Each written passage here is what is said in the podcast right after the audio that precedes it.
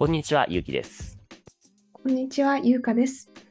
何ポッドキャストは日本ネイティブの2人がみんなが意外と知らない日本の文化についてリアルな POV を日本語で話す番組です。すべて日本語で話すので、リスニング教材としても使ってください。今日のテーマは秋葉原ツアーに行ってきたです。よろしくお願いします。よろしくお願いします。お願いします。イエーイ。はい。はい。というわけで、そう、はいテーマ通りですけれども、行ってきましたね、はい秋葉原に。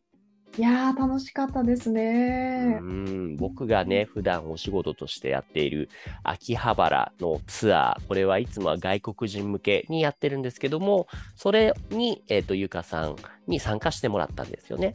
うん。はうーい。んちなみに、秋葉原はゆかさんは初めてではなかったですか、はいそうですね。仕事で何回か行ったことはあったんですけど、うんうんあちゃんとこう観光みたいな感じでうん見て回ったのは初めてでしたね。なるほど、なるほど。そもそもこの秋葉原っていうのは日本のどこにある町の名前でしたっけね？どこにある？う ん山手線沿い。山手線沿い、確かに正解ですね。ということは、都内、東京ということですね。そうですね。東京都。のはい中の位置で言うと、真ん中からちょっと東の方かな。そうですね。東京には大きく分けて23区、区が、うんえっと、ワールドが23種類ある中の、その中の一つ、台東区っていうところに入ってますね。うんん。うーん。日本に来たことある人なら地名で言うと上野とか浅草とか神田とかはいそういうところが近いですかね。うーん。あ、そうですね。ねで秋葉といえば何と言っても何の町ですかね。電気街？電う気。ん、そう、もともと電気街として、そうですようね。ん電気街としてよく知られている、そんな町ですね。そしてうん今は電気街としてだけではなく、うん。うん。アニメ？そうですね。アニメや漫画、サブカルの街ですよね。うんそうそうそうそうそう。うんいうところでちょっとツアーをしてきましたと。どんなところに行ったかって、もう2ヶ月、1ヶ月前ぐらいの話ですけど、覚えていますか？そうですね。うんなんかでも結構たくさんね、案内していただいたので。そうですね。はい。いや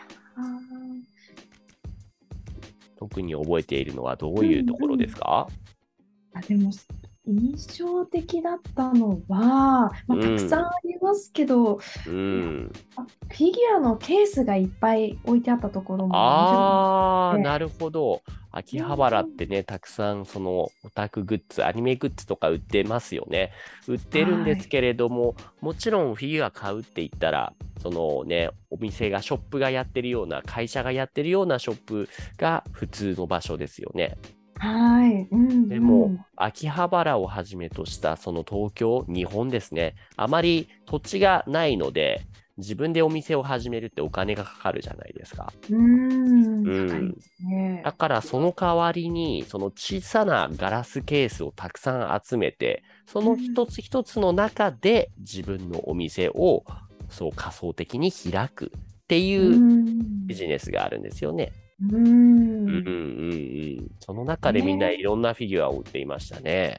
もう本当にたくさんありましたよね。そうそうそう。ねそうなんですよ。それが面白かったですか？そうですね。あとでもね、あの古いゲームソフトがたくさん置いてあるお店。はいはいはい。レトロゲームですよね。うんううんうんん、昔のものがよくこれだけ残っているなってびっくりしますよね。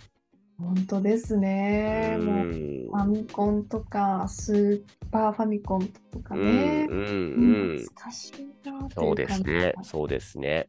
他の国の人が来た時もみんなね、びっくりしますね。その、うんこんなに昔のゲームが綺麗なままで残っているのはすごいことだって言ってね。うーんねえしかも綺麗な状態のものがね,、うんねまあ、特にこんなに高く売られてるんだっていいうことにそうですよね。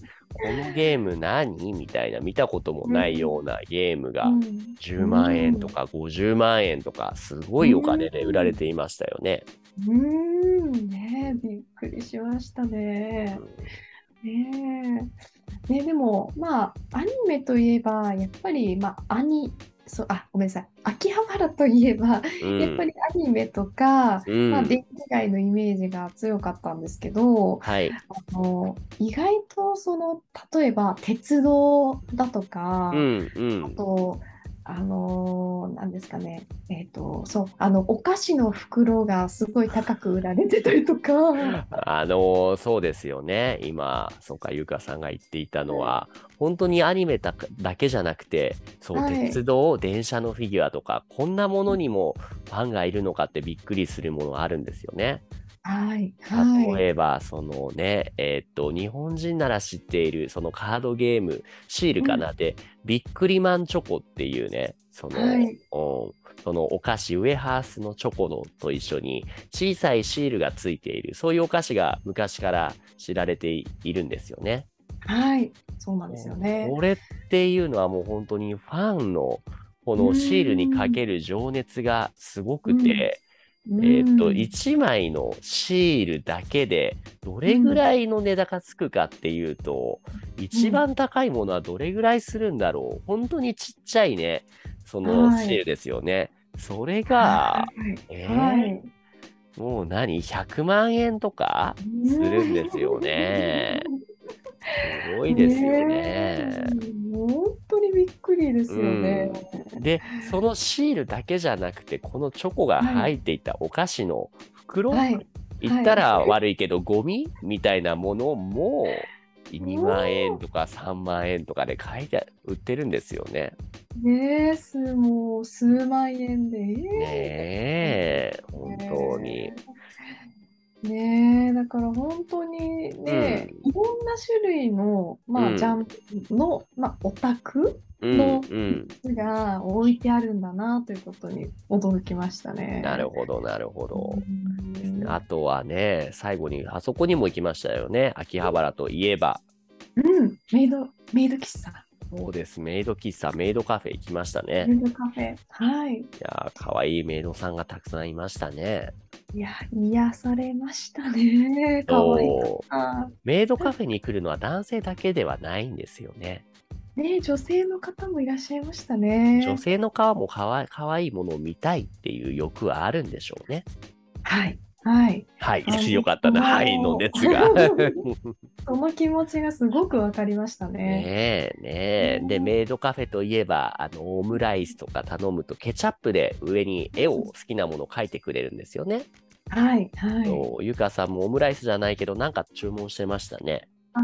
そうですね。キャラうメルラテみたいな。のそクリームの上に、う。うん。ね、私はあの息子のうん顔を描いてもらいましたねえね。赤ちゃんの顔を描いてもらってね。え、これ本人に見せた？